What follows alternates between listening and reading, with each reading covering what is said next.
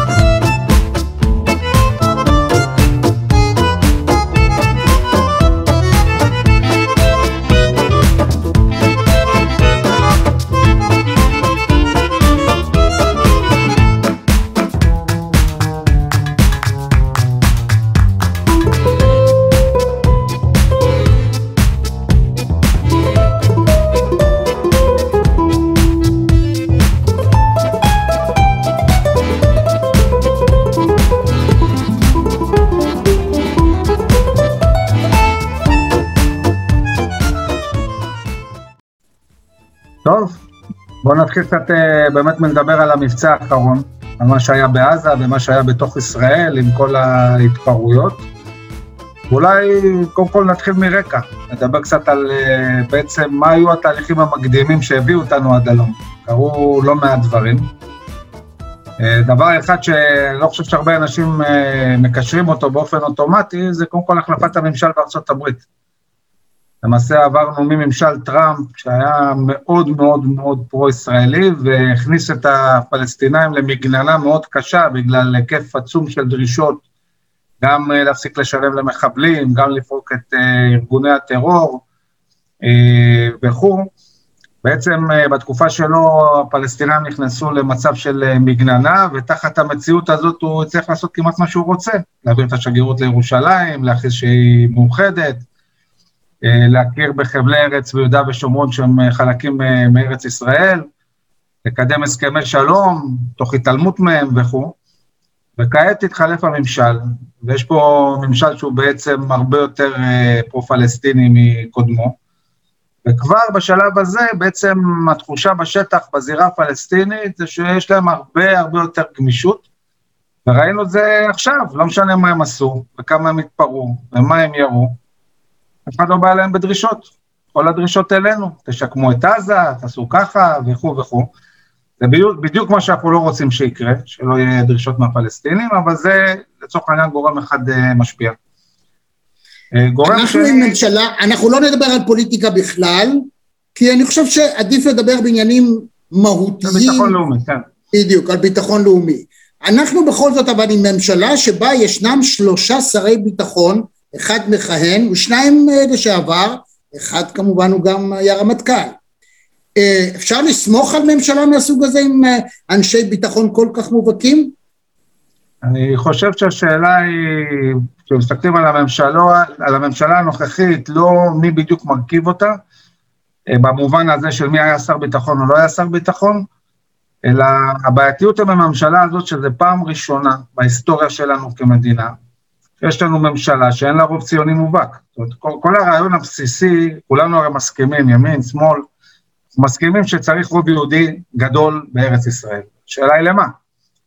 והתשובה הפשוטה היא שהסיבה היחידה שצריך פה רוב יהודי גדול זה שהממשלות שלנו יהיו, קודם כל, עם רוב ציוני מובהק, שיוכל לקדם בעצם מדיניות ציונית. אבל פה אנחנו, אני חושב, ככה נוגעים על גבול הפוליטיקה. אני שואל מבחינת לא, הביטחון זה לא- הלאומי, ממשלה אני- שיש בה שלושה לא, שרי אני, ביטחון, אני אסביר, אני לא לסמוך? מדבר פה, אני לא מדבר פה פוליטיקה, אני אני מדבר פה על העובדה, וזה קשור לביטחון לאומי, שבעצם הממשלה הזאת, כדי להתקיים, זקוקה לקולות של גורמים אנטי, אנטי-ציוניים. רע"מ זה מפלגה שהיא בעצם עם אידיאולוגיה של האחים המוסלמים, הם בעלי ברית של החמאס.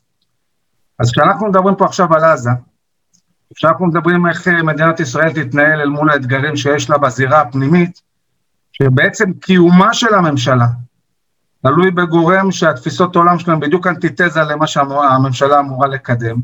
אפרופו מה שאנחנו רואים כרגע עם, ה, עם החוק אה, איחוד, איחוד משפחות. יש פה שאלת ביטחון לאומי אמיתית. עכשיו, אה, אני חייב להגיד שגם ראש הממשלה עצמו, בנט, לא פעם, לא פעמיים ולא שלוש, כשר ביטחון, אמר שאי אפשר אפילו דקה אחת להישען אליהם, זה סכנה לביטחון הלאומי של ישראל. ואנחנו כתנועת הביטחוניסטים, לפני חודש, כשהנושא הזה בכלל היה עוד על השולחן של נתניהו, בכלל לא של, אה, עוד לא של בנט, ונתניהו ככה התחילו לדבר שם על להישען או לא להישען על רע"מ, הוצאנו נייר עמדה, 18 עמודים, מאוד מאוד מפורט, שמסביר בדיוק את המשמעויות לביטחון הלאומי של הסוגיה הזאת, ומזהיר שאם ילכו לכיוון הזה, האופן שבו זה מתפרש בקרב הגורמים האסלאמיסטים, גם בתוך החברה הישראלית, הערבית הישראלית, זה מתפרש כחולשה, כרגע שלצורך העניין הציונות היא באיזשהו שבר, כחוסר אחדות בינינו, בתוך עצמנו, וכרגע שאפשר להתקומם. שבועיים אחרי שהוצאנו את הנייר הזה, התחילו ההתפרעויות. וואו. זאת אומרת, אנחנו היינו היחידים, היחידים, לא אמ"ן ולא שב"כ ולא אף אחד אחר, היחידים ששבועיים לפני זה אמרו, הולכים פה למהומות, ויום לפני שהתחיל הירי בעזה, יום לפני היינו בסיור ברצועת עזה, נפגשנו עם ראש עיריית שדרות, אמרתי לו, תקשיב טוב, הולך להיות פה מהומת אלוהים. יום אחרי זה, זה... וואו, יפה. אז, אז אז אם ככה אנחנו לא נוכל עניין- לדבר... זה לא עניין פוליטי, זה עניין לא, של לא, ביטחון אז אם לאומי. ככה אנחנו נוכל לדבר איתך על כמה דברים ולראות איך אתה רואה את העתיד, כי מאוד יכול להיות שזה מה שמתגשם. יחד עם אז זאת, אני אני רוצה... אדבר רק- על העתיד הזה. זה, תרשה לי, משפט אחד להגיד, כי אני חושב שלמען הסוג של איזון צריך להגיד שגם נתניהו רצה את רע"מ, ובעצם נכון. רע"מ הייתה צריכה להחליט אם היא הולכת עם בנט או עם ביבי, והחליטה ללכת עם, ה... עם בנט, שהוא גם כולל כמובן את השמאל. זאת אומרת, זה לא שהייתה חלופה אמיתית לא. בין לא, ימין חלופות מובהק- היו. צריך להגיד, צריך להגיד שאני לא מקבל, לא מקבל, לא מוכן לקבל את האמירה שזה גזירת גורל שבכנסת ישראל, לצורך העניין, אה, מעבירים את מפתחות השלטון לאחים המוסלמים. זה שמאה חברי כנסת, פלוס, מינוס, ציוניים, רבים ביניהם ומחליטים למסור את מפתחות השלטון לגורמים האנטי-ציוניים, זה לא משהו ששום אזרח ישראלי יכול לקבל אותו. בסוף אתה מצפה, אתה מצפה מהנבחרים שלנו שיגלו אחריות לאומית, עם כל הכבוד לריבים שלהם ולוויכוחים שלהם ולחרמות הקטנות שלהם. בושה וחרפה. כאילו, אני, אני לא יודע איך ניר, אבל אתה יודע למה זה קרה. בוא, בוא, לא נדבר, לא, אתה רוצה, שוב, אני לא רוצה לדבר על פוליטיקה. לא, זה לא, זה לא מעניין אבל אותי בכלל, בסוף זה. לא ימין או רע"מ, זה לא עניין של עמדות פוליטיות. יש אדם אחד שהפריע להרבה אנשים להקים את מה שאתה, אני וכל עם ישראל בעצם צריך. והאיש הזה עכשיו הלך, אולי ישתנה משהו באותו גוש מרכזי וחשוב, כן. והאיש שהפריע להרבה מאוד אנשים ברמה האישית, אגב, אני חושב שביבי הרבה יותר שמאלן ממה שחושבים. במידה רבה מאוד אולי הוא המפאיניק האחרון. זה אדם שאפשר להגיד עליו הרבה מאוד דברים, הוא איש מתון, איש שבהחלט אפשר לומר לזכותו, הוא מאוד אה, חס על חיי אדם, הוא מנסה לעשות צבא מה שפחות, מדיניות מה שיותר, בסוף הוא הסתבך על שטויות, והגיע המצב שכולם רצו שהוא ילך. אז אני, אני, האמת. אני דרך אגב, בשונה ממך.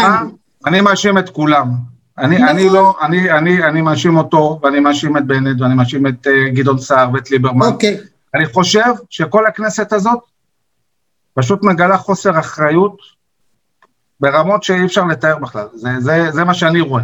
חוסר לא מתעסק בדבר מגלה בנימין נתניהו שמבין שכל עוד הוא ייאחז בקרנות המזבח, עלול להיווצר מצב שכפי שאתה מגדיר את זה באופן מאוד מאוד חד משמעי, ובאמת אתה מדייק, מוסרים את המפתחות לרע"מ, והוא היה צריך להבין שאם הוא לא יפנה את מקומו, כי אם הוא היה מפנה, ברור שהליכוד היה פה, ו- ונציג של הליכוד, המנהיג הבא של הליכוד היה חצי חצי עם כל השאר, הכל היה בסדר. יש מצב שלא רוצים את ביבי, וביבי נאחז בקרנות המזבח, מושך איתו חבורה של 54 חברי כנסת או 52 וזה מה שקורה אבל אמרנו לא נדבר פוליטיקה בוא נדבר ביטחון לאומי בשביל שלא נתרגז על הפוליטיקה בסדר? בוא נדבר ביטחון לאומי. אז בוא נחזור רגע לרקע לרקע לסיפור הזה אז אמרנו אחד התחלת ממשל בארצות הברית יש לזה משמעות מאוד מאוד גדולה הדבר השני בזירה הפלסטינית בעצם אחרי הרבה מאוד שנים שאבו מאזן לא קיים בחירות וגם הוא לא קיים את הבחירות הקודמות, גם כשהיו בחירות הוא לא מימש את, את, את תוצאות הבחירות הקודמות גם, לפני 15 שנה בערך. Uh, הוא עמד לקיים בחירות עכשיו, הפת"ח התפרק לארבעה גורמים שונים, היה ברור לחלוטין שהחמאס הולך לזכות בבחירות האלה, ואבו מאזן בעצם שוב פעם מבטל את הבחירות. ואז בעצם... אתה, אתה מספר משהו שכולם יודעים, כל מי שאיתנו כן, נשאר עד עכשיו, יודע. המשמעות של זה. אני רוצה ללכת איתך צעד אחד קדימה. כן. תגיד, אני יודע שאתה דוגל בעניין של שחייבים כניסה רגלית, קרקעית, לא, ולא היה... לא? לא? אז אולי, אולי אני הבנתי אותך לא נכון. אלא ש, שלא היה צריך לבצע את ההתנתקות וכדומה. אני, שאלה שלי פשוטה. תגיד, הואיל ורוב הצרות שמגיעות אלינו מרצועת עזה מקורה בציר פילדלפי מה שנקרא. דהיינו המעבר הפתוח הזרימה החופשית שקיימת בין מצרים לבין רצועת עזה, המנהרות התת-קרקעיות. היום כשיש לנו גם את הטכנולוגיה, גם את היכולת הצבאית וההנדסית, למה שלא ניכנס דוך ישר לציר פילדלפי, ניקח אותו, נייצר רצועת ביטחון, נשים שם למטה את אותו קיר שימנע מנהרות, ואנחנו נהיה מפקחים על המעבר בין עזה לבין מצרים. אוקיי, אז, אז בואו נדייק. אמ, בעצם אני מזכיר שגם לפני ההתנתקות היו אלפי רקטות שנורו מעזה. למה? כי הייתה התנתקות א', הייתה התנתקות א' והייתה התנתקות ב'. התנתקות א' בעצם היה אוסלו, באוסלו אנחנו יצאנו ממרכזי הערים בעזה, עדיין ישבנו בגוש קטיף, עדיין היינו בפנים, עדיין שלטנו על פילדלפי, אבל יצאנו ממרכזי הערים, ועם החלטה שגם אם יש שם אה, בנייה של יכולות טרור, אנחנו לא פועלים. לא כמו שאנחנו עושים ביהודה ושומרון. וברגע שהג'יפ האחרון יצא, מיד, באותו רגע, בשיא הסכם השלום, אנחנו מדברים פה על 94, כן? שיא הסכם השלום, הפלסטינאים התחילו להקים מפעלי רקטות. ממש באותו רגע. אז התחילו להקים מפעלים, אתה יודע, זה היה הכל מאפס. היה צריך uh, לפתח ידע, ופיתוח ומחקר, ותשתיות, וכו' וכו' וכו'. נקצר סיפור ארוך, לקח להם בערך חמש-שש שנים לבנות יכולת מסיבית מאוד, וכל זה שהם לא מחוברים למצרים, רק בתוך הערים של עצמם, כן? והם התחילו לראות אלפי אלפי רקטות על שדרות ועל גוש קטיף ומרגמות וייצרו טילים נגד כן, טנקים. כן, אבל הרקטות הראשונות היו צינור של תמרור עצור, שאתה חותך אותו, הצינור הזה, אז גם, אז קודם כל שנבין, שנבין, גם הצינור הזה, וגם היום הם מייצרים גם הרבה בתוך הרצועה, בסדר? השדרות לא היה להם חיים, אלפי רקטות. נכון. אוקיי?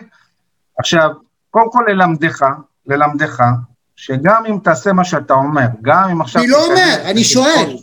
אני אומר, גם אם עכשיו ניכנס רק למרחב אה, רפיח, אתה לא יכול לכבוש ציר, אתה לא יכול לשלוט על ציר. לא, אני אומר... בוא נניח שנכבוש את כן. כל אה, רפיח, בסדר? זה לא ישנה את המציאות שהם ייצרו רקטות.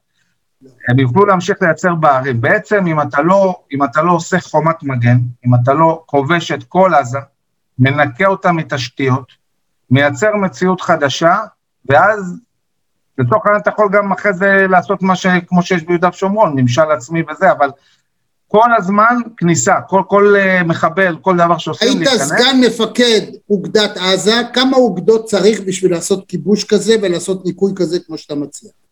אני לא אכנס לזה, אני אגיד, אבל אני, אני כן אתן דוגמה. תראה, בחומת מגן, שזה היה בעצם ביהודה ושומרון, אוקיי? מציאות הרבה יותר פשוטה בהרבה מובנים ממה שיש לנו היום בעזה. לקח, המבצע עצמו לקח אה, חודש, חודש וחצי וזה, אבל העיצוב של המצב, הטיפול אחרי זה, לקח מספר שנים.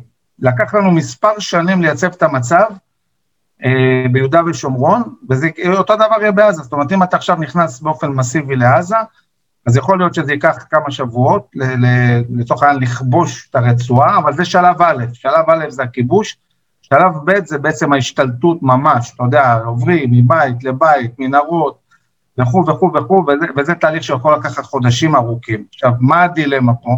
יש פה שתי דילמות. אחד, כמובן שיהיו לזה מחירים, אבל בסדר, זה מלחמה. הדבר השני זה שבעצם היום מדינת ישראל, וכבר הרבה זמן, זה ככה כבר uh, מעל עשור, היא מתכוננת כל הזמן למשימה העיקרית שלה, והמשימה העיקרית של ישראל זה איראן.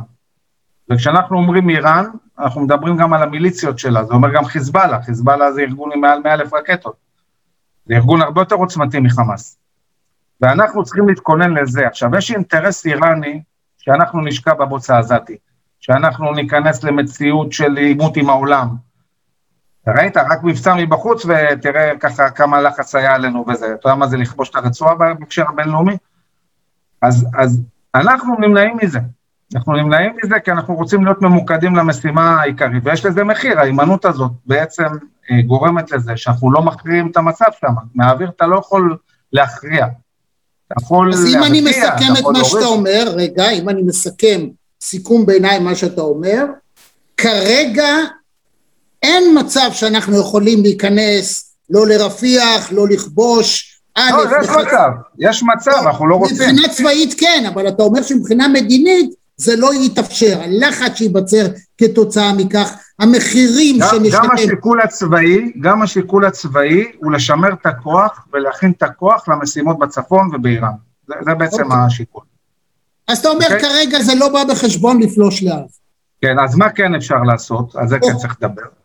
תראה, אנחנו למעשה יצרנו מציאות שבה אנחנו מכים את, את העזתים ברמה כזו או אחרת, יוצרים איזשהו נזק, ואז מגיעים איתם להסכמה של שקט תמורת שקט, ואז אחרי כמה שנים הם מתעצמים עשרות מונים יותר ממה שהם היו קודם. תשים לב שמסבב לסבב, רמת ההתעצמות שלהם היא הרבה יותר גדולה. כן. כל הזמן מתעצמים. עכשיו, אנחנו לא יכולים להרשות את עצמנו עוד פעם, אנחנו לא יכולים להרשות את עצמנו אבל ההתעצמות הזאת, רגע, אתה חייב לקחת בחשבון, לא סתם אני דיברתי על ציר פילדלפי, על רפיח, מפני שההתעצמות הזאת והטילים לתל אביב ולהרצליה ולשרון הם טילים, אם אני מבין נכון, על פי הפרסומים הזרים, שמקורם בהברחה של חלקים חלקים חלקים של טילים שמגיעים בדרכים עקלקלות דרך, יש, יש חלק דרך כאלה, חלק רפיח מאיראן. יש חלק אתה... שמגיעים מאיראן, יש המון המון ייצור היום בתוך הרצועה, אתה צודק, מפילדלפי נכנס כסף, נכנס ידע, נכנס מדענים, נכנס חלקים, נכנס רקטות שלמות גם, נכנסים משלוחים, נכנס המון דברים, אוקיי? אבל, אבל לכבוש את, את כל רפיח ואת פילדלפי זה, זה כבר כמו לכבוש את כל הרצועה, זה לא הגיוני לכבוש רק את זה, זאת אומרת אם אתה כובש אז אתה כובש, כלומר נכנס וכובש הכל. גם מבחינת המחירים המדיניים, אם כבשת את רפיח בעצם אתה שולט בעזה, כן? אז עדיף לשלוט כמו שצריך ולא חצי שליטה. אז בעצם השאלה היא מה עושים? אז אופציה אחת זה לחזור למתכונת הישנה, הכושלת הזאת, שאומרת שקט תמורת שקט, בוא נקנה עוד כמה שנים. אנחנו מבינים, ואנחנו רואים את זה ב-15 שנה האחרונות, שברגע שהחמאס מתעצם בסדר גודל מסוים, הוא מרגיש מספיק בטוח לראות.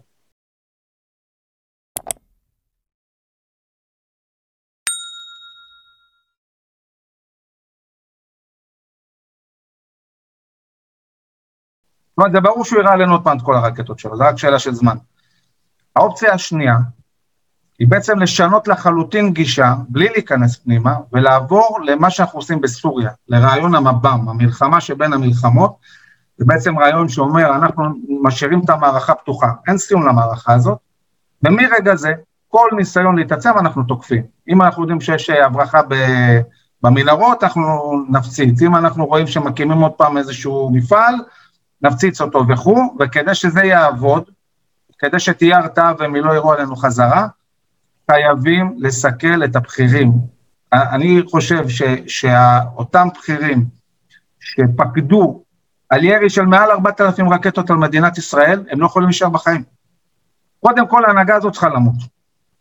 אחרי זה תבוא הנהגה חדשה. אתה יודע שיש פער בין להגיד, ואני מניח שכל מי שהיה יכול היה ירצה לעשות את זה, לבין uh, רמת הביצוע, לא, לא. תשמע. תקשיב, אין שום בעיה לבצע את זה. חאלד משעל חי, חי, ומוחמד דף חי, ואתה לא תעיף את סילואן, לא, יגיע לא, לך בדיוק אחד כזה. הם חיים כי אנחנו לא רוצים לסכל אותם, הם לא חיים כי אנחנו לא יודעים לחסל אותם.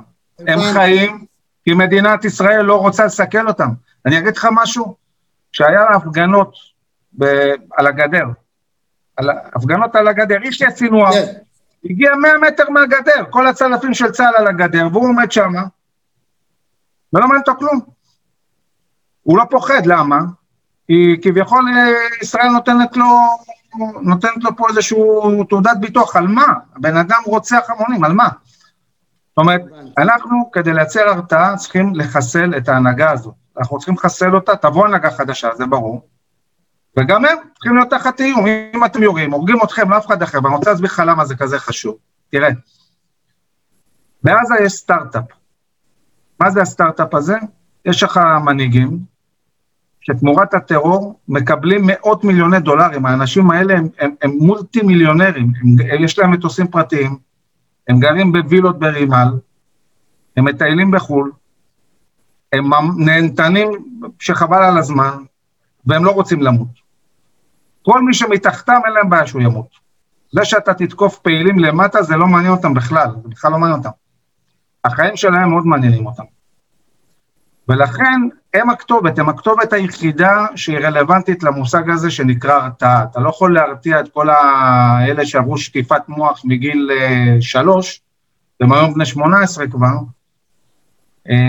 זה לא יעזור, תתקוף אותם בסדר, תתקוף, אבל זה לא, זה לא מה שמייצר הרתעה, מה שמייצר הרתעה זה ההנהגה. עכשיו, לדעתך מדינת ישראל לא רוצה לחסל אותם? לא באמצעים של להפציץ אלף איש כי סינואר נמצא שם. אגב, חוסר הירי של הצלפים לכיוונו של סינואר זה כמובן לא היה בזמן הממשלה הזאת, אלא הממשלה הקודמת. צריך להגיד את האמת. כן, לא, שלא יבינו, אנחנו לא מדברים פוליטיקה, אנחנו מדברים על הביטחון הלאומי. לא, לא, המדיניות לאורך שנים היא לקנות זמן. כקונספט, מדינת ישראל אומרת, א', אנחנו אם הבטחנו לא לחסל, לא לראות ולחסל, בוא נעמוד בהסכם, כי בתמורה אתם לא יורים.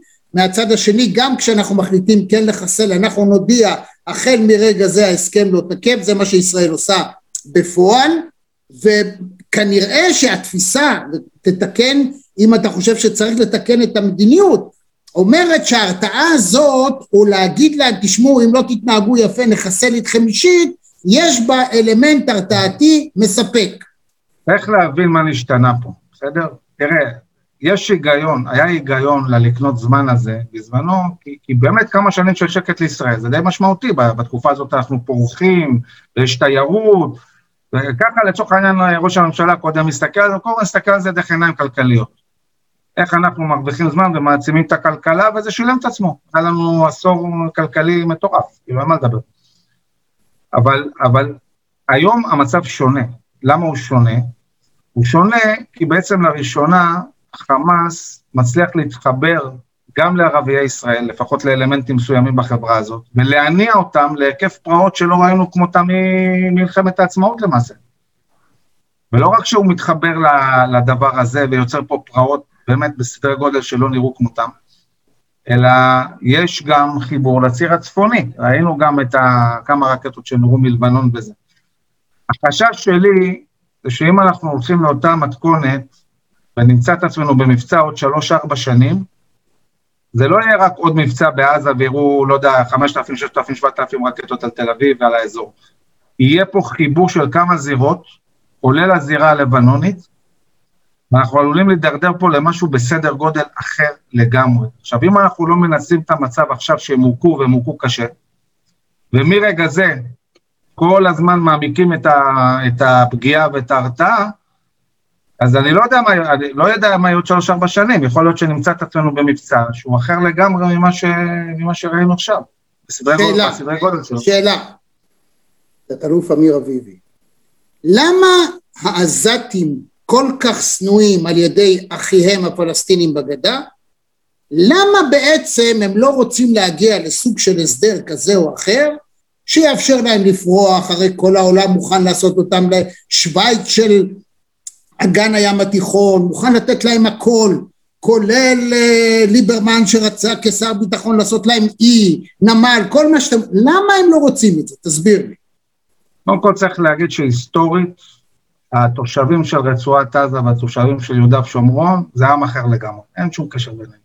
התושבי רצועת עזה, המקור שלהם ממצרים, המקור שלהם מאפריקה, כמות, אה, כמות השחורים שיש שם, אתה רואה את זה על המאפיינים האתניים של האנשים, חלקם גם באים אה, לצורך העניין מהשבטים הבדואים בסיני, זה כולם אותן משפחות.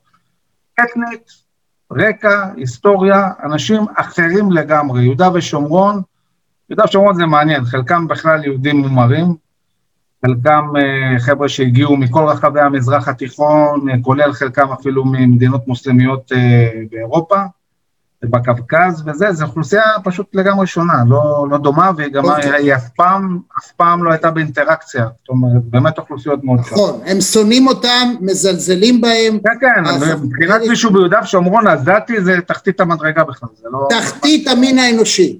אבל כן, למה העזתים לא רוצים... רגע, יש עוד, יש עוד סיבה, עוד סיבה. אה, בעזה צריך להבין, היסטורית, שלפני מלחמת העצמאות בעזה גרו בערך 100 אלף איש, בערים, ובמהלך מלחמת העצמאות הרי הייתה בריחה של הרבה מאוד ערבים לכל מיני מקומות, ולעזה הגיעו בערך 150 אלף אה, פליטים. העזתים לא קלטו אותם ולצורך העניין שילבו אותם באוכלוסייה, הם שמו אותם במחנות פליטים מסביב לערים. ובעצם התפתח שם עם השנים תרבות, שאנחנו רואים אותה גם במקומות אחרים בחברה הפלסטינית, של אה, אני פליט נצחי, הילדים שלי, הנכדים שלי, למרות שבעולם אין דבר כזה שדור שני הוא פליט, אבל אצל הפלסטינים זה קיים. ויש שם תודעה של כל הציבור כמעט בעזה, אנחנו לא שייכים לפה, אנחנו צריכים לחזור לחיפה, אנחנו צריכים לחזור לרמלה, אנחנו צריכים לחזור לירושלים. כל משפחה מחזיקה מפתחות של הבית שלהם פעם, בין אם זה המפתחות האמיתיות ובין אם זה משהו מומצא. כשהם הולכים לגן, יש שולחנות, אין דבר כזה שעל אותו שולחן בגן יושב ילד, נגיד שהמשפחה שלו כביכול במקור מחיפה, עם ילד שהמשפחה שלו מלוד. זה לא יקרה. זה רמת ה... לצורך העניין הזה. אז ברור שמבחינה אידיאולוגית, ומבחינה דתית, ומבחינה לאומנית, זה מקום מאוד מאוד קשה, וכל מה שמעניין אותם זה להילחם בנו, ולצורך העניין לחזור ל... ביריאתם לאן שבאו, ולכן כל העניין הזה של הנסיגה, ההתנתקות, חזרנו לקווים המוכרים הבינלאומיים, זה בכלל לא מעניין אותם, בכלל לא בשיח. אתה בעצם טוען, באופן דיכוטומי אין, אין על מה לדבר על שלום עם עזה, זה לעולם לא יקרה, לא משנה מה תיתן להם, לא משנה איזה הסדר, נגיד שניתן להם כל מה שהם רוצים, עדיין הם ירצו חזרה, מה שנקרא, ערביי 48 ירצו לחזור. יצאת משם, מה, מה עוד אפשר לתת? נתנו הכל, יצאנו, אמרנו לא, להם... לא, אני שואל, אני ש, שואל אותך כמומחה שאלות עתידיות. זאת אומרת, אני רוצה עד כמה שאפשר פחות לדבר על סיכום מהעבר כן. ודברים שאתה... אז אני אגיד לך עתיד, אני אגיד לך עתיד. כן, אוקיי. עזה, צריך להבין, עזה העתיד שלה זה עם הפנים למצרים, לא לישראל. לנו לא יהיה שום קשר איתם, אין לנו מה לעשות איתם, הם לא יכולים לעבוד פה, כי בסוף צריך להבין ש... שוב, כל ילד בן 18 היום בעזה, זה ילד שהתחיל ללכת לגן של חמאס בגיל שלוש. ואם לא חמאס, ג'יהאד איסלאמי, ואם לא ג'יהאד איסלאמי, סלאפים, ואם לא סלאפים, אז דאעש. זה, זה בערך התווך של האפשרויות שיש לילד בעזה. אמ, אין להם עתיד איתנו. אבל המצרים לא לדוגמה... לא רוצים אותם, המצרים לא רוצים אותם ולא כן, יקבלו אותם אבל... לעולם. נכון, אבל בסוף המצרים כן רוצים פיתוח כלכלי בסיני, המצרים מאוד מאוד זקוקים להשקעות, הם זקוקים לפיתוח כלכלי. אני התעסקתי שנים, בשנים האחרונות, ברעיונות של פיתוח כלכלי של סיני וצפון סיני, ושילוב של עובדים מעזה באזורי תעשייה ובריביירה וכל מיני דברים שאפשר לבנות אה, בצפון סיני. בעזה יש היום היקף עצום של אוכלוסייה שרוצה להגר. הם, הם לא שונים בקטע הזה מכל מוסלמי אחר שמהגר כרגע לגרמניה, או לצרפת, או לאנגליה, זה קורה גם שם, ואם יאפשרו להם אה, יותר מעבר במעבר רפיח, בין אם זה לצורכי עבודה, בין אם זה לצורכי הגירה, אני צופה שחלק גדול מאוד מאוד מהאנשים שם, הוא פשוט לא יישאר שם, הוא... אין, אין עתיד למקום הזה, זה שני מיליון אנשים בשטח ברוחב של אה, חמישה קילומטר. אז למה אנחנו, למה שאנחנו לא נאפשר להם ללכת לאן שהם רוצים? אז זה לא תלוי בנו, זה מצרים. לא, אם אנחנו נחליט, למה? אם אנחנו נחליט שהם יכולים לצאת, שיצאו. אמ, אצלנו, קודם כל הם לא רוצים לצאת דרכנו. כן, כן, החמאס לא מאפשר להם לצאת דרכנו, בסדר? יש מחסומים של החמאס, הם לא נותנים להם לעבור. החמאס עצמו, הוא מאפשר רק לגורמים הומניטריים או דברים שהוא מסכים שיעברו דרכנו. להוציא אותם דרכנו, ויש שם טרמינל בארז, יש טרמינל נראה כמו טרמינל 3 בבן גוריון. נכון. לא, לא מאפשרים להם לצאת. הבנתי. אז אתה אומר ככה, אם אני, תקן אותי אם אני הבנתי לא נכון את מה שאתה אומר. אתה אומר ככה, א', תשכחו משלום עם העזתים, למה הם גדלו, מה שנקרא ערביי 48, הם צאצאי ונכדי ערביי 48, בשבילם הדרך היחידה היא לחזור לעזה, מעזה לחזור ליפו ולירושלים ולנצרת ולחיפה. שום דבר אחר לא בא בחשבון מבחינתם. הדור ולכן, הזה. כן. נכון? אני מסכם נכון את מה שאתה אומר? אני חושב שאין עם מי לדבר שם כרגע. יפה. אם אתה אומר כרגע, אתה אומר, אתה בעצם אומר שגם בעתיד... אני לא יודע מה בדורות הבאים. הדורות האלה, מי שגדל לא. תחת חמאס, ייקח דורות, דורות לשנות את המציאות שם אם בכלל. אני רוצה להמשיך לסכם שנייה אחת, כדי לעשות uh, תחנות ביניים שיבינו את מה שאתה אומר. אתה אומר צבאית, אין מה לעשות, אם נכבוש אותם זה עדיין יהיה בעיה מאוד מאוד גדולה. ציר פילדלפי רק אזור רפיח גם לא בא בחשבון. המחירים של כיבוש עזה שמבחינה צבאית הוא כמובן מאוד מאוד אפשרי אבל המחירים הם גבוהים מדי למדינת ישראל מבחינת האפקט... אני לא חושב שהמחירים של הלחימה הם גבוהים, אני לא חושב שהבעיה הבעיה, של, הבעיה זה לא המחירים, הבעיה זה, זה הצורך שלנו לשמר את הכוח למשימות יותר חשובות כרגע. שזה איראן וזה. אני לא מאלה שיגיד לך שצה"ל יש לו בעיה להיכנס לכבוש את הרצועה. זה מה שאמרתי. אמיר, זה מה שאמרתי, זה לא בעיה כן. לכבוש, אבל מבחינה צבאית אין היתכנות מעשית מבחינתנו שכדאי לנו, כי המחירים יהיו גבוהים מדי. א', הכיבוש עצמו ייקח חודשים, ב', מה העולם יעשה לנו, ג', הנזק שיגרם לכלכלה הישראלית, לחברה הישראלית, למיליון ואחד דברים. דהיינו, כרגע גם זאת לא אופציה. אז מה כן עושים? זהו, הגיע הזמן שתגיד מה נעשה. אז אמרתי, אני חושב שצריך לעבור למערכה פתוחה, מה שצה"ל קורא המב"ם, המערכה שבין המלחמות. צריך להמשיך ברצף וכל הזמן לפגוע בתשתיות שלהם. הפער המודיעיני היחידי המשמעותי שהיה לנו במבצע הזה, היה לנו המון הצלחות. הפער המודיעיני העיקרי שצה"ל צריך לגשר עליו, זה המיקומים של הרקטות. אנחנו, גם אחרי שהמבצע הזה הסתיים, חמאס מחזיק בערך בחצי מארסנל הרקטות שלו. אם היינו יודעים איפה הרקטות האלה, היינו משמידים הכל, אנחנו כנראה לא יודעים. זה קרה לנו גם מה זה נקרא לא יודעים? אני לא מבין. במרחק חמישה קילומטר מאשקלון, נפער איזה בור, יוצאים טילים, יש לנו מלמעלה כל העת חיל אוויר, יש לנו לוויינים, יש לנו את האמצעים הכי מתוחכמים בעולם, אנחנו יודעים באיראן אה, מה אוכל אה, חמינאי לארוחת בוקר, אנחנו נכנסים למחסן וגונבים משם מה שאנחנו רוצים, ואנחנו לא מסוגלים לאתר כמה קני שיגור ולחסל אותם? זה אני לא מבין. יש, יש אלפי בורות, אוקיי? עכשיו, אם בור נפתח ויורים ממנו, אנחנו רואים את זה ויודעים עכשיו איפה הבור הזה. ובאותו רגע אפשר לתקוף אותו ולחסל אותו, בסדר? אבל הם, איך הם בונים את הכוח? הם, הם מפזרים את הרקטות באלפי בורות, ו, וחלק גדול אנחנו לא יודעים איפה הם, ותכף אני אסביר גם למה, יש לנו פערי מודיעין. אה, ואז בעצם מה שאתה לא יודע, אתה לא יודע מתי אתה תדע, אם אתה לא יודע מתי תדע, אם הבור ייפתח ויראו אז אתה תדע. אבל אם הוא לא נפתח ולא יראו, אז אתה לא תדע, אם לא ידעת קודם, אוקיי? תראה, כשאתה עובד מנגד, כשאתה לא בחיכוך כל הזמן עם האוכלוסייה, כמו שיש לנו ביהודה ושומרון, כן? זה יוצר פערי מודיעין. באופן מובנה נוצר, נוצרים פערי מודיעין. יש לנו פערי מודיעין, צריך להגיד את זה. עכשיו, יש לנו הרבה דברים שאנחנו כן יודעים. תשמע, מה שגילינו על מערך המנהרות התת-קרקעי שלהם, התקיפה הזאת שצה"ל עשה על המטרו, על הרשת מנהרות התת-קרקעית, זה, זה מודיעין מדהים, מדהים. שצה"ל ידע איפה המנהרות האלה נמצאות, כן? אה, אבל, אבל יש דברים שצה"ל, אה, מה לעשות, הוא לא, הוא לא ידע, ואני חושב שצריך למקד כרגע, באמת, באמת צה"ל צריך למקד את כל מאמצי המודיעין שלו לשני דברים. אחד, לרקטות, הוא מבין את זה, שתיים, לבכירים. זאת אומרת, אנחנו צריכים לטפל בשני המערכים האלה, וכל פעם שכן אנחנו יודעים לטפל בהם. לטפל במערכים האלה. ואנחנו גם משכללים את, את כיפת ברזל, אני כבר ראיתי שעושים ניסויים עם, עם קרן לייזר. זה הגנה, לא... אני מדבר על התקפה, אני לא מדבר על איך אנחנו מגינים כשהם יורים, אני מדבר על מה היכולות שלהם. אתה צריך לצמצם את היכולות שלהם לאפס. צריך להוריד את היכולות okay. אוקיי. שלהם לרמה שאין להם מה לעשות מולנו. בסדר? זה המטרה, וזה קשה לעשות את זה בלי שאתה כובש את השטח, זה הרבה יותר מאתגר, אתה צריך פה לעבוד הרבה יותר קשה בשביל להגיע להישגים האלה. כן, עכשיו אני אשאל אותך שאלה, עכשיו אני אשאל אותך שאלה קשה שנוגעת לאיראן.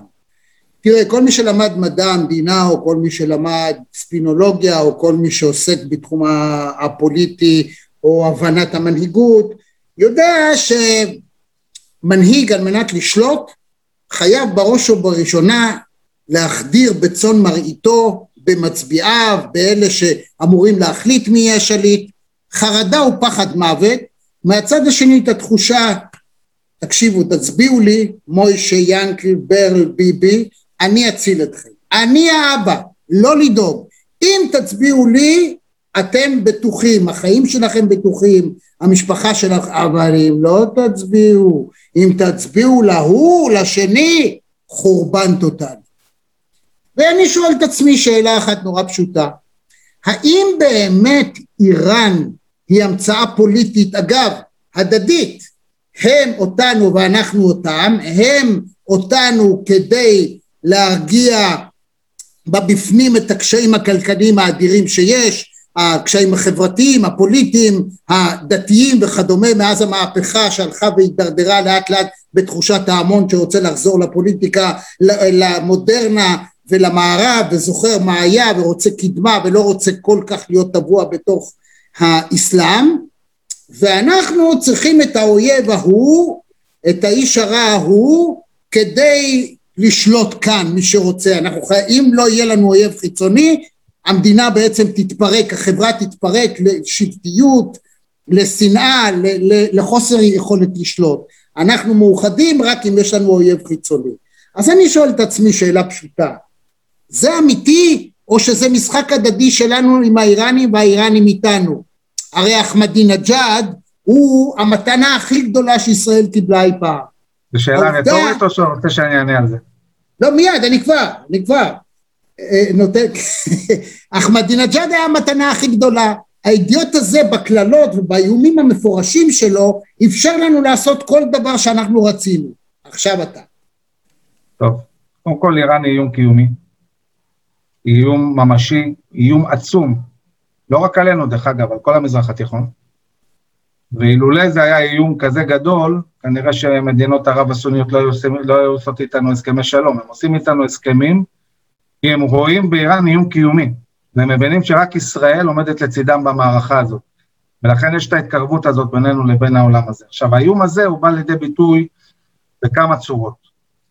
צורה אחת היא לצורך העניין הקונבנציונלית, האיראנים מחמשים בכל המזרח התיכון מיליציות. כמו אנחנו רואים את חיזבאללה, חיזבאללה זה לא דבר תיאורטי, האיראנים הקימו בלבנון צבא עם מאה אלף רקטות, אין צבא אחד באירופה שיש לו כוח כמו חיזבאללה, רק שנבין מה זה חיזבאללה. אבל אין... אגב למה? תשמע, אתה יודע שהאיראנים הם אפילו לא ערבים, חלק מה... הצופים שלנו לא יודעים. אז התשובה היא פשוטה, התשובה היא פשוטה. מה עשינו להם? מה אתם רוצים מאיתנו?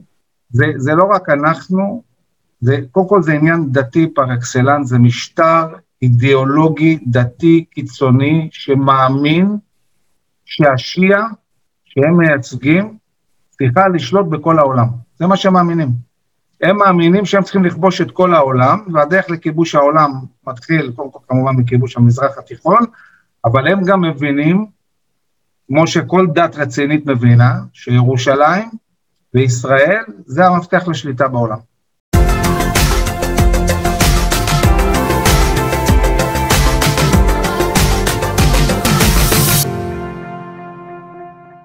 מבחינה דתית, אוקיי? ולכן הם כאלה אובססיביים על, ה, על הסיפור הזה. צריך להבין בכלל, אני אפתח סוגריים ואני אגיד איזה משהו בהיבט הדתי שצריך להבין אותו, כי השאלה היא לא רק על איראן, אתה יכול לשאול, תגיד, מה האובססיה איתנו בכלל? מה רוצים איתנו האירופאים? מה רוצים האיראנים? מה רוצים אה, הערבים וזה?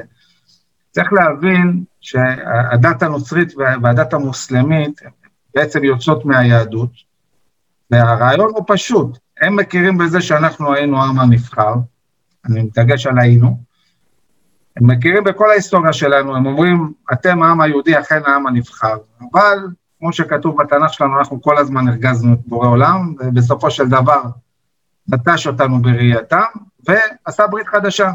איך נקרא התנ"ך של הנוצרים? הברית החדשה, נכון? יש את הברית הישנה ויש את הברית כן. החדשה.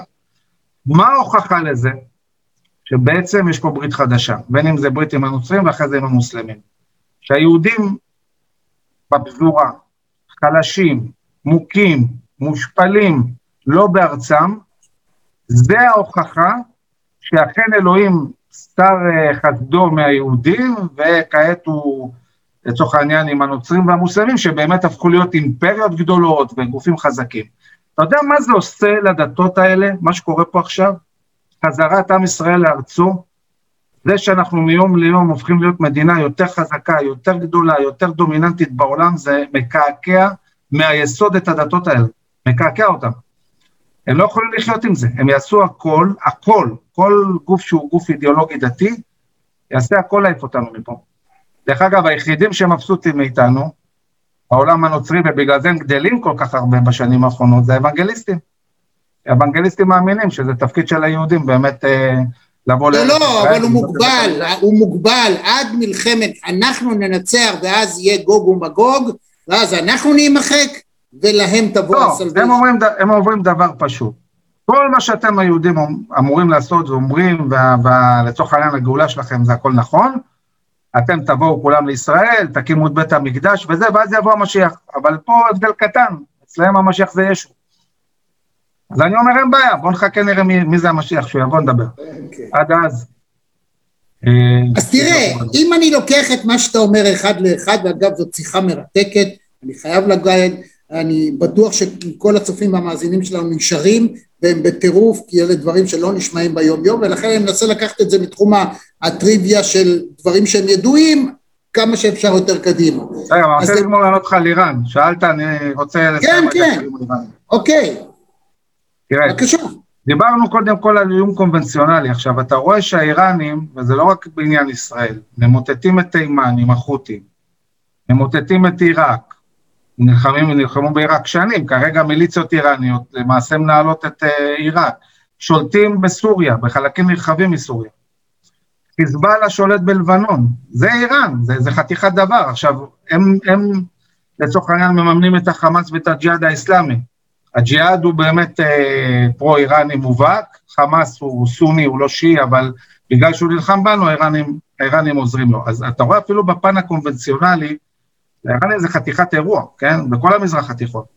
בפן, בפן של הגרעין, יש פה כמה אלמנטים. קודם כל, זה משטר שאומר, אנחנו נשמיד אתכם. זאת אומרת, אנחנו, כדאי שנקשיב למה שאומרים לנו, כי הם מתכוונים למה שהם אומרים, ואם יהיה להם יכולת גרעינית, אנחנו לא יודעים מה הם יעשו עם זה. דבר שני, צריך לזכור שמה שקורה זה שאם להם יש גרעין, כל המזרח התיכון יהפוך להיות גרעיני. ירדן, מצרים, סעודיה, כל המדינות האלה מחכות לרגע וכבר מכינות עצמם להתחמש עם גרעין. אף מדינה לא תוכל להרשות לעצמה לא להיות גרעיני, המשמעות של זה היא מטורפת. עכשיו, יש לזה היבטים של פרוליפרציה של נשק גרעיני, כי זה מזרח תיכון. אם יש נשק גרעיני למשטרים האלה, הוא יהיה, הוא יהיה, הוא יהיה בארגוני טרור. חיזבאללה יהיה לו יכולות גרעיניות, גם אם זה פצצה מלוכלכת. אז צריך להבין שיש פה איום פוטנציאלי, שמדינת ישראל לא יכולה לחיות איתו, במדינת ישראל, ואני אומר לך את זה כמי שהיה ראש לשכת הרמטכ"ל, וכמי שעסק עם זה גם כשהייתי אחראי על כל הביקורת על כל מערכת הביטחון, מדינת ישראל נערכת גם לאפשרות, אם לא יהיה ברירה, שאנחנו נטפל באיום הזה בכוחות עצמנו, אני לא אומר שזה עדיפות ראשונה, אני לא אומר שזה מה שאנחנו רוצים שיקרה, אנחנו, מדינת ישראל, לא יכולים להרשות לעצמנו שאיראן תהיה גרעינית, נקודה. והם בדרך לשם. הם בדרך לשם והם נחושים. דרך אגב, תחשוב מה זה, הסנקציות שהם חטפו, לא היו דברים כאלה. אתה יודע שהם נשארו עם 4 מיליארד דולר בבנק. מדינה, כל המדינה הזאת איראן, נשארה עם יתרות מטבע של, רק של 4 מיליארד דולר, ועדיין הם מתעקשים אה, להמשיך עם הסיפור. אז תחשוב איזה נחישות יש במדינה הזאת להיות גרעינית. הם לא משחקים משחקים, הם הולכים לשם בכל הכוח, ולצערי גם האמריקאים וגם האירופאים מגמגמים, ולא מבינים את האירוע. ודרך אגב, מסכנים את עצמם, כי אם, כי אם יותרו הסנקציות, אם איראן תקבל עכשיו כסף, הכסף הזה ילך קודם כל ולפני הכל למיליציות שלהם, הם יעשו טרור בכל המזרח התיכון, ויהיו עוד פעם מיליוני אנשים, גלי הגירה של מיליונים שיברחו מאזורי הלחימה לאירופה. במובן הזה אני לא מבין את האירופאים, פשוט לא מבין אותם. הם יורים לעצמם בראש עם הסיפור הזה, ואנחנו, עם כל הכבוד להם וגם עם כל הכבוד לאמריקאים, צריכים להיות מוכנים לטפל באיומים ש, שיש מולנו. אני מקווה שהאמריקאים יתעשתו ויבינו את זה, מאוד מקווה. אני לא רוצה שוב להיכנס לפוליטיקה, אבל צריך להגיד את האמת, כמה שלא ירדו על אובמה, ההסדר בכל זאת, הסכם הגרעין הקפיא מצב, טראמפ מה שעשה, כן, לא, זה עובדות. לא, לא, לא, אני לא מקבל את זה. לא, לא, לא, לא, לא, תקשיב, אני לא מקבל את זה, אבל אני רוצה להסביר לך בדיוק מה... העובדה היא שמאז שבוטל ההסכם, הם עושים מה הם רוצים. הוצאנו מסמך של 33 עמודים לממשל ביידן על הנושא האיראני, והראינו להם במסמך הזה, ואני אומר לך את זה, עם אנשי המודיעין הכי טובים, אנשים כמו קופר וסר, שהיה ראש חטיבת מחקר באותה תקופה, הוא היום ראש לחקר המודיעין, הראינו שמהדקה הראשונה שנחתם ההסכם הזה, האיראנים הפרו אותו, קודם כל. דבר שני, סלח לי שאני אומר לך, אני אגיד את זה בצורה הכי בוטה, הסכם ביזיוני, מטומטם, לא הגיוני, שבא ואומר את הדבר הבא, אחד, אין פיקוח, אין פיקוח בהסכם הזה, בסדר? הם יכולים לעשות מה שהם רוצים, קבעו שני מקומות שמפקחים עליהם, ועל השאר לא. אם המקום לא כתוב בהסכם, אין פיקוח. הם הלכו, בנו מתקנים שלמים צבאיים, אין עליהם פיקוח בכלל. זה אחד. שתיים, זה הסכם שיש לו סאנסט, זה הסכם שבעצם יש לו סוף, ובסופו איראן יכולה להיות גרעינית, אז איזה מין הסכם זה? הרי זה לבעוט את ה, מה שנקרא את הכדור במעלה, ה, במעלה הרחוב. מה? אבל מה קיבלת מזה שאין הסכם? שעכשיו הם כבר... אני אה, אסביר, אני אסביר. שאלת שאלה, הם כבר האשיבו לו יותר מ-20 אחוז. הם שמים זין על כל העולם. ההסכם לא קשור לכלום. אם ההסכם הזה היה נמשך, בוא נגיד עכשיו ההסכם נמשך, בסדר? אם ההסכם נמשך אז איראן גרעינית, זה הסוף. לא, בלי סוף גרעין. זה ההסכם. זה אף פעם לא שמעתי דבר. ההסכם אומר שאחרי 15 שנה הוא נגמר ואיראן גרעינית. זה מה שההסכם אומר. עכשיו בא טראמפ, הוא אומר, קודם כל ההסכם הזה אין בו שום היגיון, אין בו פיקוח, אין בו כלום, בסדר? אני מחזיר את הסנקציות. עכשיו, אתה רוצה לדבר עם האיראנים? יכול לדבר איתם רק עם סנקציות. אם אין סנקציות, מה יש לדבר איתם בכלל? עובדה שעם הסנקציות הם, הם המשיכו ועשו מה שהם רוצים. רגע, מה קורה? זה פעם שנייה, זה פעם שנייה, שמורידים את האיראנים על הברכיים, נשאר להם רק 4 מיליארד דולר בבנק, ורגע לפני שהמשטר הזה נשבר, ורגע לפני שהוא מתפרק, ורגע לפני שהממשלה הזאת נופלת, בא הנשיא החוכמולוג התורן הבא, ועוצר את התהליך. זה קרה פעמיים. גם אובמה... אמיר אביבי, אתה טועה ומטעה, מפני שהאיראנים כשהגיעו לכמעט חדלות פירעון, הם עשו דבר אחד ויחיד. הם באו לסינים, נתנו להם הסכם ל-20 שנה, מעתה ואילך אתם המגינים שלנו. דהיינו, הם נותנים, הם מקבלים מהם, אומר... הם יקבלו מהם לא מיליארדים, טריליונים. אין בעיה. האמריקאים היו צריכים להבין כבר לפני שבע שנים, שהאיראנים, יש לי איתם רק פתרון אחד. היה צריך לתקוף אותם כבר אז, היה צריך להשמיד את כל המתקנים האלה, כמו שעשינו בעיראק וכמו שעשינו בסוריה. זה לא משטר שאפשר לדבר איתו, אין על מה לדבר איתם. וגם עכשיו, שזה כבר מצב הרבה יותר קשה והרבה יותר מורכב, לא מאוחר, ואם האמריקאים יתעשתו, צריך לתקוף את המתקנים האלה ולגמור עם הסיפור הזה. כמה אפשר לדבר עם משטר של משוגעים, שנחושים להגיע ליכולת גרעינית, במקום להשמיד את המתקנים האלה? מה יש לדבר איתם? על זה אין לי איתך ויכוח, אבל יש דבר אחד שבעצם שנינו מסכימים, רק אולי אתה לא רוצה להודות בזה. הם משחקים על זמן. נכון. אתה טוען שלעולם, אז אנחנו מסכימים גם על זה. אז זאת אומרת שאנחנו... משחקים על זמן, הם אלופי העולם, הם אלופי העולם. ולמרות... גם אנחנו אגב. אנחנו כבר פה 120 שנה, שבעצם מאחורי הכל מסתתר גם הסובלנות שלנו, מה שאנחנו נותנים, נותנים חבל, מוותרים וכדומה, זה אך ורק כדי להרוויח זמן. אגב, אנחנו בנקודה קריטית. בית ראשון ובית שני חרבו אחרי 73 שנה. אנחנו בשנה ה-74 לעצמאותה של מדינת ישראל. תקופה מאוד מאוד מאוד מאוד בעייתית. אז אנחנו משחקים על זמן. בית, בית ראשון, קודם כל הבתים עצמם לא חברו, לא, לא, לא, הבתים האלה החזיקו מאוד שנים, אבל מה, מה שכן נכון במה שאתה אומר, זה שבעצם אחרי שלטון דוד ושלמה, שבאמת היה 73 שנה, קודם כל התפרקנו. ממלכת יהודה וממלכת ישראל, בית המקדש עוד עמד הרבה זמן אחרי זה, אבל אנחנו כחברה התפרקנו בעצם לשתי מדינות. בתקופת החשמונאים, אתה יודע, היה את יהודה המכבי, ואחרי זה היה את האחים שלו, את יונתן ואת שמעון ש, שבעצם שלטו. שמעון, כשהוא סיים את השלטון שלו, תקופה מאוד, זו באמת תקופה מדהימה, אה, התקופה של שמעון. באמת באמת התקופה הזאת הסתיימה אחרי 73 שנה, והבנים שלו התחילו לריב על הירושה. ומשם לקח עוד, דרך אגב, לקח עוד 60 שנה בערך, שממלכת החשמונאים אה, נפלה. אז באמת אני מקווה, וזה אני מסכים איתך, שאנחנו לא בתחילת, ה... בתחילת ה... הירידה, מה שנקרא. אני רוצה להגיד לך דבר אחד, בניגוד למה שנדמה לך, אנחנו מסכימים על הכל. אני לא חושב שיש משהו אחד שלא הסכמנו עליו. לא, מעולה. זה לא... זה דיון, לא, זה לא ויכוח. תן לי עכשיו את הסצנריו לשנים הקרובות הבאות, זה מה שאנשים שואלים. איש חכם שידע וכתב מסמכים והכל כתוב וצפה את מה שקורה, תן לי את העתיד הממש קרוב.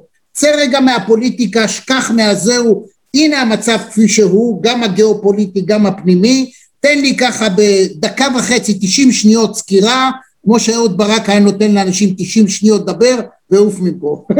לא אתה, אבל הוא ככה היה עושה לאנשים. אלופים כן, היו כן. מתכוננים חצי שנה לבוא לנאום, לתת, או תתי אלופים, היו מגיעים, אחרי שתי דקות אומר, הבנתי, תתקדם. אני חושב שכשאני מסתכל קודם כל בכללי על האזור שלנו, על המזרח התיכון, אז זה מאוד מאוד ברור כרגע שהמזרח התיכון מסתדר כרגע בשלוש קואליציות, חלקן די חדשות, חלקן פחות. אה, בעצם קואליציה אחת היא אותה קואליציה איראנית. אני מאוד מקווה ש, שכן המשטר הזה בשנים הקרובות, אני מקווה מאוד שהעם האיראני יתקומם עליו ויפיל אותו, האיראנים, דרך אגב, נמצאים, ב... המדינה הזאת במצב נוראי, נוראי. יש שם, עזוב את הקורונה שמשתוללת, והכלכלה שמרוסקת שם, ויש שם המון המון מיעוטים, ויש שם המון כעסים ובלאגן. יהיה מאוד מעניין לעקוב אחרי הציר האיראני, וגם, תזכור, לבנון מרוסקת לגמרי, אין שם דלק, אין שם חשמל, אין, מסעדות נסגרו, לבנון היא מדינה בהתרסקות.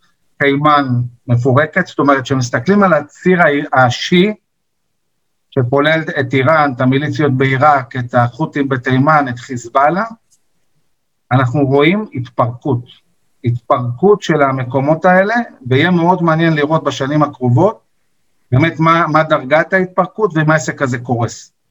כרגע יש איזו רמה שאפשר להחזיק של אופטימיות, שיש פה איזושהי קריסה של, ה, של הדבר הזה. הציר השני, שהוא ציר uh, מטריד, זה בעצם הסונים הרדיקליים, מה שנקרא האחים המוסלמים, דאעש, אל-קאעידה, הם מובלים על ידי הטורקים ועל ידי הקטרים, ובתוך זה יש גם את חמאס, והאחים מוסלמים בירדן ובמצרים, והוואבים בסעודיה, אה, ודאעש שקצת התעורר בעיראק וסוריה וכו'. בוקר אחר מה שיש באפריקה, באפריקה יש הרבה מאוד. כן, ובאפריקה ובמקומות אחרים, ובציר הזה, הגורם המוביל שלו זה טורקיה, וגם טורקיה על קרת תרנגולת. זאת אומרת, גם פה יהיה מאוד מאוד מעניין לראות מה, מה, מה בעצם מתהווה בתקופה הקרובה, כי גם הציר הזה הוא בעייתי, והוא מאותגר מאוד על ידי המשטרים הסונים, לצורך העניין, היותר, אה, היותר אה, רגועים ולא רדיקליים, ויש את אותם משטרים שהחליטו לקשור את גורלם עם ישראל. חלקם כבר עשו איתנו הסכמים, חלקם תחת לשולחן יש לנו איתם אה, הסכמים כמו סעודיה, ואני מקווה, וזו משימה, לחזק את הציר הזה. לחזק אותו כי כולנו צריכים אותו, גם הם וגם אנחנו, ואנחנו והם צריכים אותו כדי להעביר מסר לאמריקאים ולאירופאים, תקשיבו, אנחנו הקואליציה החזקה, אנחנו הגורם הרלוונטי לעשות איתו ביזנס, אל תלכו עם האיראנים, בטח אל תלכו עם האחים המוסלמים ועם הטורקים, בואו תעשו ביזנס איתנו. תראו עם הציר הזה שהוא ציר חזק, וככל שהציר הזה יתחזק, ככה יש יותר סיכוי שהנטייה האמריקאית והאירופאית תהיה בעצם אה, להתקרב אלינו. אלינו ובזירה הפנימית, לקראת סיום, בזירה הפנימית, מה אתה מציע? אני אגיד ככה, תראה, בזירה הפנימית יש פה שתי סוגיות ש, שמדינת ישראל תצטרך להכריע בהן ומאוד מאוד חשובות לביטחון הלאומי שלנו. אחד זה סוגיית הבקעה וההתיישבות ביהודה ושומרון, שאנחנו, תנועת הביטחוניסטים, רואה את המרחבים האלה כקיומיים, כקריטיים לביטחון ישראל. אנחנו לא בעד לספח את הפלסטינים, אנחנו מאוד בעד שלצורך העניין הפלסטינים באזורים שלהם ינהלו את עצמם, בהחלט היינו ואנחנו בעד להכיל ריבונות במרחבים גדולים של הבקעה ביהודה ושומרון כדי להבטיח את הקיום שלנו ואת הביטחון שלנו, וגם שיהיה איפה לאנשים לגור, אתה יודע, אני מסתכל מה קורה, אני גר בקיסריה, אתה רואה מה קורה פה במרכז, זה, זה פשוט נורא ואיום. זה צריך להתרחב פה. אנחנו נצטרך, נצטרך באופן שיטתי להתחיל לעודד אוכלוסייה לגור בנגב ובגליל וביו"ש ולפזר את האוכלוסייה. ראינו את זה גם בקורונה, מה המשמעות של להיות כאלה צפופים במרכז, זה לא טוב לביטחון הלאומי שלנו, ובזה אני אומר, הממשלות האחרונות היו גרועות מאוד מאוד מאוד, הן לא עודדו התיישבות, כמו שנקרא לזה הממשלות המפא"יניקיות של פעם היו מעודדות, כן? תשמע, בבקעה, שטח עצום, גרים שם 6,000 אנשים, זה פשוט הזוי, זה לא יכול להיות, זה, זה מקום קריטי ל, ל, לישראל, אתה יודע. אני אומר לך שאנחנו הביטחוניסטים נתעסק בצורה מאוד מאוד רצינית ולסייע לכל מה שקשור להתיישבות בנגב, בגליל, ביו"ש, במקומות האלה. ביטחון פנים. לא, אפשר לעשות שיחה שלמה על המשילות בנגב, בגליל, בלוד, בעכו, אנחנו מבינים שיש פה בעיה מאוד מאוד רצינית. אנחנו נעשה שיחה נפרדת על זה, כי זה שיחה, זה שווה שיחה, אני לא נגעתי בזה. זה, זה שווה שיחה נפרדת, אני אגיד רק זה. משפט אחד על זה, צריך לשנות מהיסוד את האיזון בין השקעה בביטחון פנים להשקעה בביטחון חוץ. אני, אני לא אומר בואו נשים עוד משאבים ממשלם המיסים בביטחון, אני אומר בואו נסיט משאבים מצה"ל, כולל כוחות, כולל אמצעים, לביטחון פנים. אנחנו צריכים הרבה יותר מג"ב, ואנחנו צריכים הרבה יותר משטרה, ואנחנו, ואני אומר שהאיום, אני מסתכל על זה כביטחון לאומי, איום הפנים יותר גדול מכל איום אחר. מעזה, מלבנון, מסוריה, מכל מקום אחר.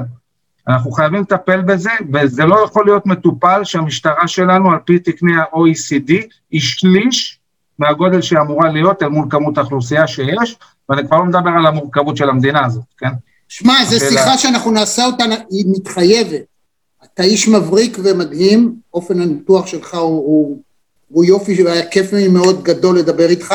אנחנו בתחילתו של דו-שיח שעוד נמשיך אותו, תת-אלוף במילואים, אביבי, אני רוצה להגיד לך, א', תעשו לייק אם נהניתם מהשיחה ואתם רוצים גם אחרות לקבל התראה ולדעת מה המימון, תעשו גם, תרשמו ואז תדעו כל פעם שיוצאת איזה, יש שיחה חדשה, מפגש חדש. אני מזמין את הקהל אה, גם לעקוב אחרי הביטחוניסטים ולהתעדכן. בוודאי, קודם כל אנחנו ניתן למטה איזה לינק שאתה תרצה, אתה גם תפיץ את השיחה הזאת, ובבקשה, תגיד כל מה שאתה רוצה על הביטחוניסטים, איך אפשר, מי שרוצה להצטרף, מי שרוצה לעזור, מי קודם שרוצה... כל, קודם כל, כל אחד יכול להצטרף לביטחוניסטים, זאת תנועה, אומנם אה, יש בה הרבה מאוד אה, קצינים בכירים ומח"טים ומג"דים, וכמובן מכל זרועות הביטחון וכו', אבל זו תנועה של עם ישראל, זו תנועה שבעצם באה להבטיח את הביטחון הלאומי של מדינת ישראל לדורות קדימה, ואנחנו מאמינים שכדי לעשות את זה חייב להיות שיח מאוד מאוד משמעותי עם הציבור.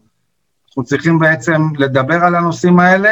אני לא מאלה שחושבים שעיסוק בביטחון הלאומי זה רק למכוני מחקר וכתיבה של ניירות עמדה מפורטים, אני חושב שזה שיח שהוא רלוונטי לכולנו, ודרך אגב זה מה שאנחנו עושים, אנחנו מגיעים למכינות ותיכונים באוניברסיטאות ומרצים לציבור. הציבור חייב לקבל כלים לדעת באמת באמת מה, מה חשוב אה, ומה צריך כדי שאנחנו כעם נתקיים דורות קדימה. הקיום שלנו אתה רוצה לא, גם לא להגיע לכנסת? מה? רוצה להגיע לכנסת? אנחנו פועלים הרבה מאוד מול, אה, מול הכנסת ומול הממשלה. אתה, אתה שתהיה חבר כנסת. לא, אני, תקשיבו, התנועת לא הביטחוניסטים היא לא תנועה פוליטית. לא פוליטית. היא לא מתמודדת לכנסת והיא לא הולכת לפוליטיקה, היא תנועה שבא להבטיח... אם הייתה לי מפלגה הייתי מציע לך לבוא. הייתי מצרף אותך. הרבה הציעו לי, אבל אני מרגיש שיש לי שליחות לעשות מה שבעצם אף אחד לא עשה קודם. לשאול את השאלה המאוד פשוטה הזאת. מה יבטיח את ביטחון ישראל לדורות קדימה? אז רבותיי, תדעו לכם, כאן במרכזי TV היה גם יאיה פינק, שהוא הצד השני, אני חושב, איכשהו הנגטיב שלך, אתה בצד הזה, מה שאומר שבמרכזי טבעי אני באמת מערך את כולם מכל קצות הקשת של התפיסות הביטחוניות והאחרות החברתיות, אגב יש פה כמובן גם אומנות ובידור ופנאי ופילוסופיה ופסיכולוגיה ו-NLP וגם גם קצת פוליטיקה למרות שאני פחות אה, אוהב ויודע מה כי יש יותר מדי אמוציות. נורא קשה לדבר בארץ היום בכלל בעידן הזה על פוליטיקה כי מי ש... שומע, נגיד, אתה מדבר ימין או שמאל, הוא עובר למקום אחר. אותי, דרך אגב, זה נורא נורא מתסכל, כי אני, אתה יודע, אני באמת רוצה לדבר ביטחון לאומי. אני מוצא את עצמי הרבה פעמים, אומר אמירות של ביטחון לאומי, לא מתעסק בזה, לא מעניין אותי עם כל המפלגות, לא מעניין אותי הפוליטיקאי, באמת שלא. מעניין אותי עם ישראל, זה כל מה שמעניין אותי.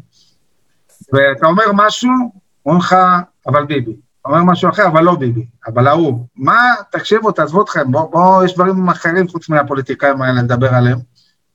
דברים חשובים, באמת. הלוואי. אז הנה, שמתי לך את הקישור של, ה... של, הב... של, של הביטחוניסטים. תהיו, ומי שרוצה להירתם, מוזמן, ואגב, מי שירצה גם לדבר, מהתנועה שלך ומאחרים, באמת תמיד תהיו אה, מוזמנים. לנו הרבה דוברים נהדרים. אמיר אביבי, היה כיף ענק לארח אותך, תודה לך. סוף סוף אתה מחייך טיפה לקראת הסוף. אתה לא צריך להיות מתוח, זו שיחה של כיף. לא? אתה לא תחת מתקפה, אנחנו בכיף. רק כאשר אתה כן. נותן בכיף, אנשים מוכנים לקבל. אתה יודע, גנרלים צריכים להיות רציניים, אין מה לעשות. לא, לא, לא, לא, לא, לא, לא חייבים. בשביל לשכנע זה לא קשור לגנרלים.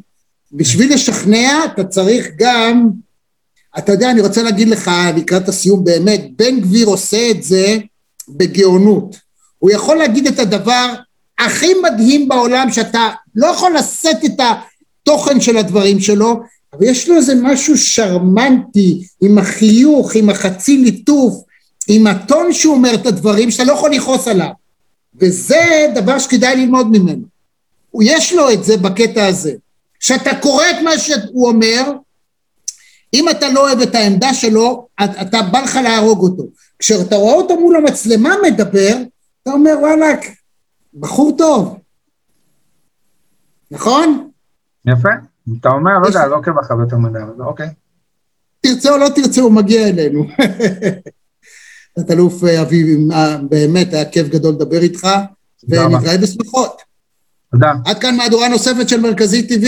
תמשיכו להיות איתנו, תעשו לייק, תירשמו מנוי. היה לי חם כאן, קצת הזעתי, בגלל שלא מאוורר ולא מזגן ושום דבר לא עבד, אבל לא נורא, היה כדאי ושווה כל רגע. ביי ביי. להתראות. עד כאן מהדורה נוספת של מרכזי TV. אם היה לכם כיף, אם נהניתם, אנא לחצו לייק וגם על הפעמון כדי לקבל רמז על המפגש הבא שלנו. אני רמי יצהר, להתראות.